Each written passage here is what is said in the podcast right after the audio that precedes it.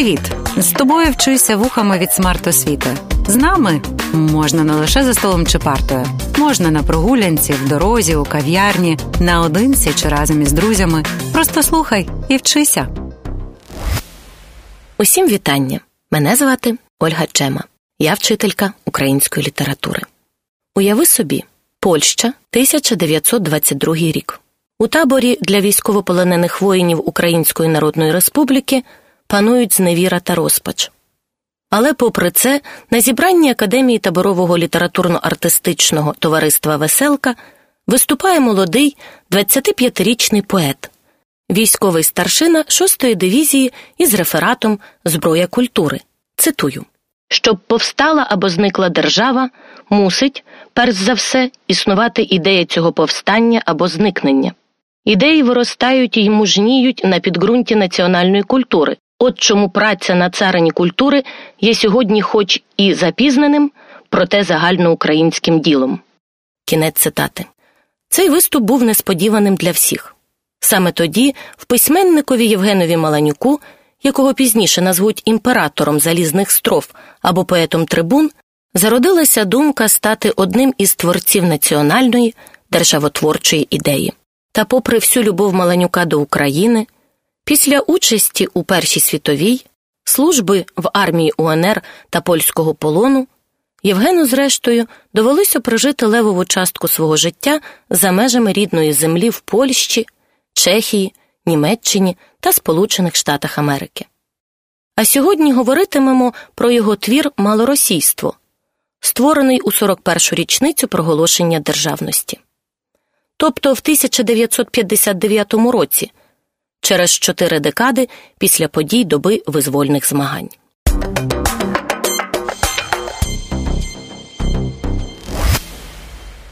Любити й ненавидіти батьківщину дано геніям. Так говорив критик Мікулаш Неврлий. І дійсно, Євген Маланюк то оспівував, то критикував Україну, то гнівився на неї, то з особливою зневагою картав українську покору, і це можна відчути, читаючи його вірші. Звісно, така дуальність полюсів любові ненависті не нова. Романісти, як от Тарас Шевченко чи Пантелеймон Куліш, висвітлювали історію України в її величі, але критикували бездіяльність свідомих українців. Письменники реалісти, наприклад, Борис Грінченко Іван Карпенко Карий, Михайло Старицький Україну ідеалізували. А от модерніст-новатор Євген Маланюк спробував виділити інші два полюси велич та падіння. Із детальною біографією письменника раджу тобі ознайомитися в уроці Український фашист Євген Маланюк, моєї колеги Олени Саєнко. А зараз ми будемо аналізувати есей Малоросійство. До речі, Запам'ятай, що автор сам визначив, що цей твір за жанром є статтею, студією, розвідкою. Що ти відчуваєш, коли чуєш слова малорос і хохол? Це зневажливі імена, які надали українцям москалі сусіди. Сам феномен малоросійства мало досліджений. Адже столітні поневолення українського народу залишили слід страху у свідомості старших поколінь але вже декомунізація та незалежність мали вплив на молодше покоління українців. Так з'явилися нові дослідження української літератури, а проте розвиток саме феномену малоросійства досі недостатньо. Звернімося до Маланюка. Він пише, що малороси це поневолені імперією народи, які сприймалися не як окрема нація, а як частина імперії, проте з певним дефектом так би мовити, неповноцінна когорта людей. Поневолення не є чимось новим в історії світу. Проте римляни називали поневолених їхніми національними іменами. Турки, що поневолювали вірменів, називали їх вірменами. А от Російська імперія придумала нову назву, щоб чинити психологічний тиск і виробляти комплекс меншовартості в українців. У першій частині розвідки автор говорить, що саме поняття малоросійство у своєму прямому значенні не може обмежуватися лише українським світом. Адже кожна багатонаціональна держава за історію свого існування витворювала, тобто штучно створювала певний тип звичайної імперської людини. Як приклад, Маланюк згадує Австрійську імперію Габсбургів, де оцей самий австрієць міг бути одночасно чехом чи хорватом, поляком чи українцем. Аналізуючи власний досвід проживання в Європі та Америці, Євген Маланюк робить висновок, що жодна колоніальна держава за всю історію людства не понівечила і не каструвала національної сутності поневолених так, як це зробила Російська імперія. Але і це не все. Утворення в Росії типу імперської людини навіть не можна назвати процесом, бо Московська імперія просто не визнавала особистості. Тому за Малонюком росіянин це брутальний, масово-механічний виріб, виконуваний терористично-поліційною машиною тотально централізованої влади. І як результат, замість єдиного імперського типу з'явилися малорос, малополяк, малогрузин і навіть малосибіряк. Послухаємо визначення малороса за малонюком в озвучці Ютуб каналу Вітер з України, аудіожурнал, поезія, публіцистика. Але такі намагання були випадкові і ніколи не носили характеру чогось упланованого. Тип австрійця, цебто поміж чи понад національний тип громадянина і мешканця наддунайської монархії, формувався автоматично, хоч і досить зовнішньо розуміється.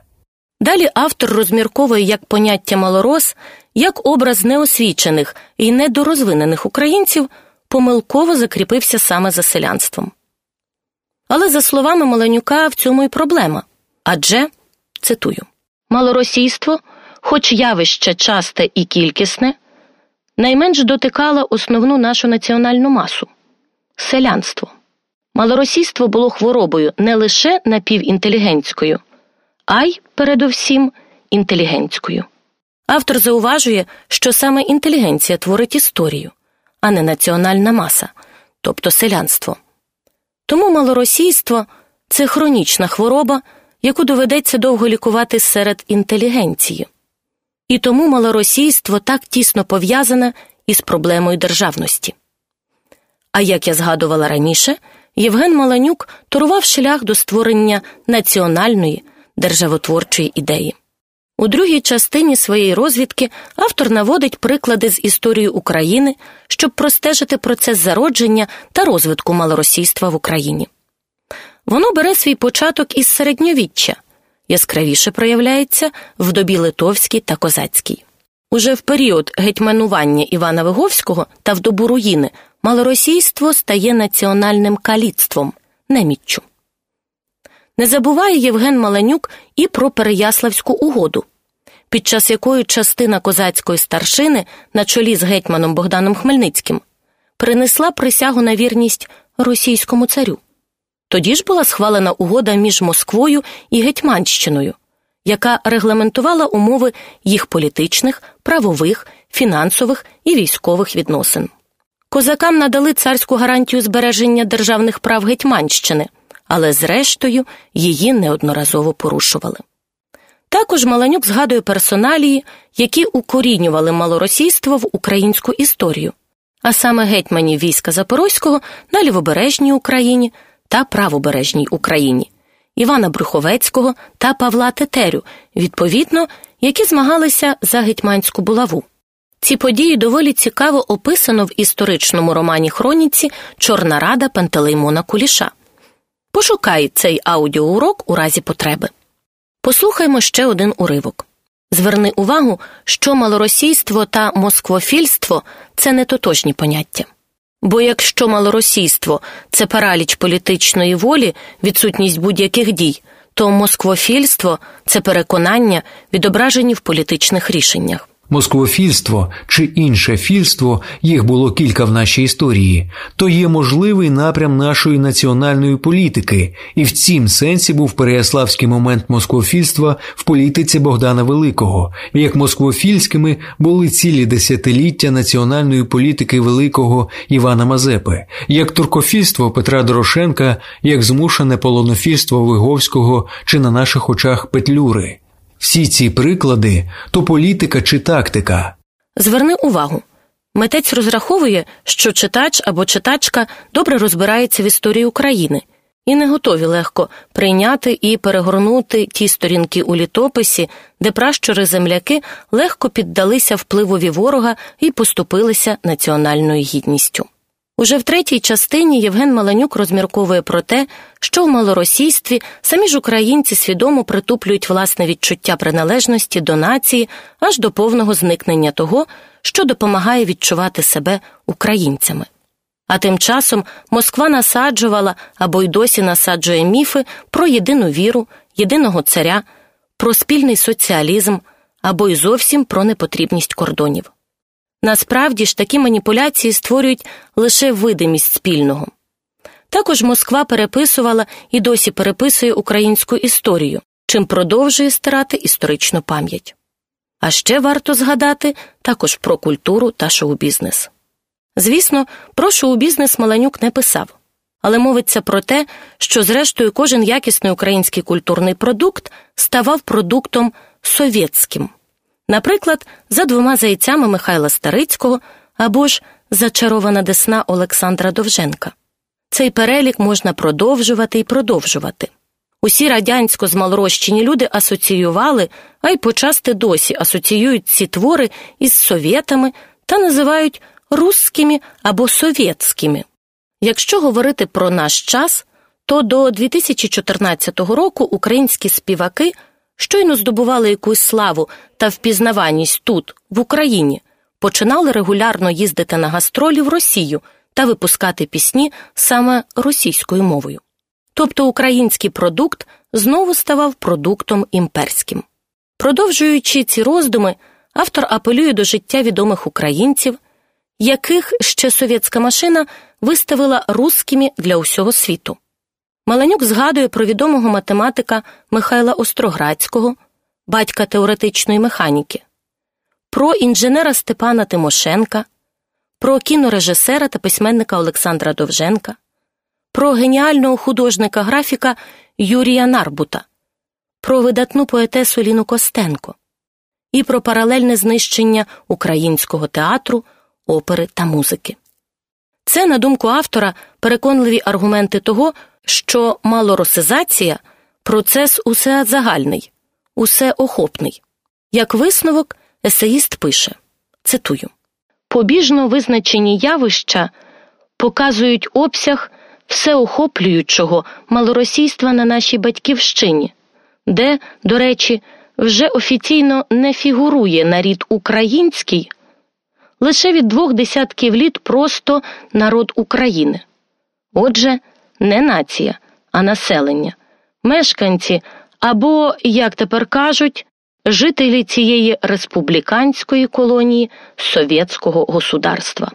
Кінець цитати.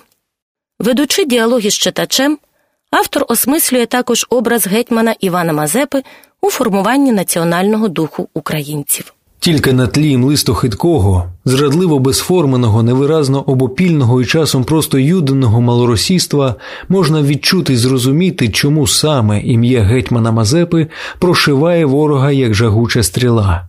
Чому це ім'я змушує тремтіти його як євангельську осику, на якій Юда повісився? Чому сама згадка про Мазепу кидає ворога в холодний піт? Через цілеспрямоване викорчовування слідів Мазепи та Мазепинської доби цитую Маланюка.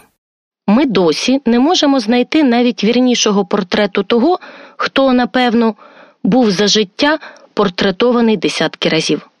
Кінець цитати. Зрештою, автор згадує історію про Глухівський собор, коли за наказом Петра І єпископи оголосили Мазепі блюзнірчу й страшну істину диявольську анатему.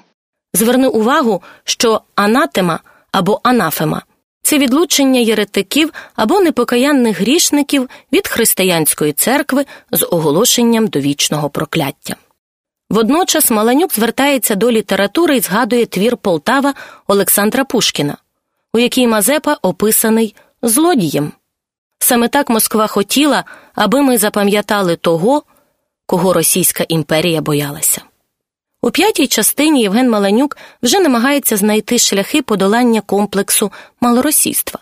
Пише автор, що простого рецепта немає, але цитую напружене творення духовної суверенності ось рецепт, що був, є і буде найбільш трудний, але й найбільш істотний і всеобіймаючий.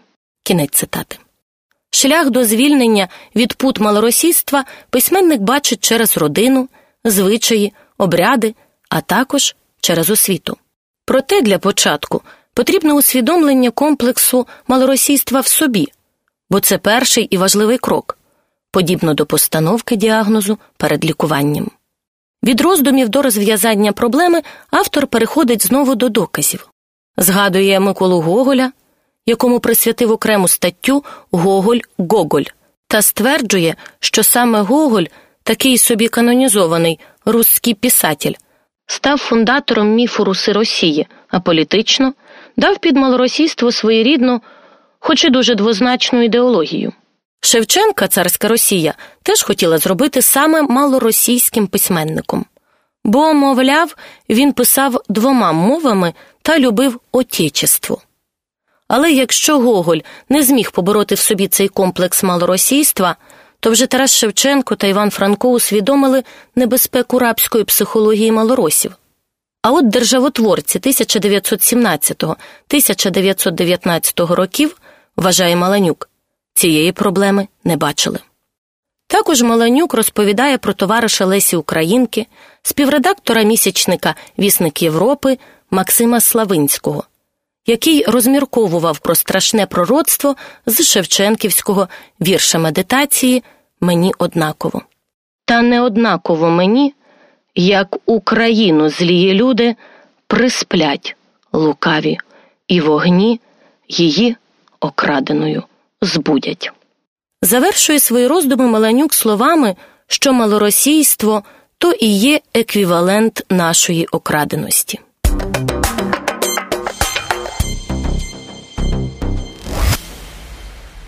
Варто зазначити, що Євген Маланюк веде відкритий уявний діалог із читачем, наводить аргументи і спонукає співрозмовника до міркувань. Про діалогічність свідчить використання слів та фраз придивімось, уявім собі, звернемось до, скажемо, а також риторичних питань та окликів, як от що таке малорос або Бо що ж є мазепинство, як нечинна свідомість нації і інстинктивно зв'язана з тією свідомістю політична і мілітарна воля нацією бути? До речі, риторичні оклики автор уживає саме для того, щоб розкрити всю безглуздість описаних прикладів. Не забуває Євген Маланюк і про оформлення друкованого тексту. Якщо узяти до рук книгу то найважливіші слова чи словосполучення він прописує, відділяючи літеру від літери. Це, безперечно, привертає увагу читача. Тобі вже певно вдалося помітити, що Маланюк висловлює свої думки різко і категорично. Думаю, цьому сприяло те, що, хоч письменник і перебував у еміграції і міг висловлюватися вільно, без страху перед радянською каральною машиною та все ж долав біль від розриву із рідною землею. Я дуже раджу самостійно прочитати малоросійство, оскільки думки Маланюка актуальні й нині. І мене ще не один рік, поки наше суспільство нарешті вилікується від цієї хвороби, але ми, беззаперечно, на правильному шляху. Тож плекаймо національні інстинкти, інтелект та чуття і на їх основі творімо національну волю. Дякую за твій час та увагу. Скоро почуємося. Проєкт Вчися вухами реалізовує ГО «Смарт Освіта» в рамках програми сприяння громадській активності Долучайся, що фінансується Агентством США з міжнародного розвитку USAID та здійснюється пакт в Україні. Зміст цього проєкту є винятковою відповідальністю пакт та його партнерів і не обов'язково відображає погляди USAID або уряду США.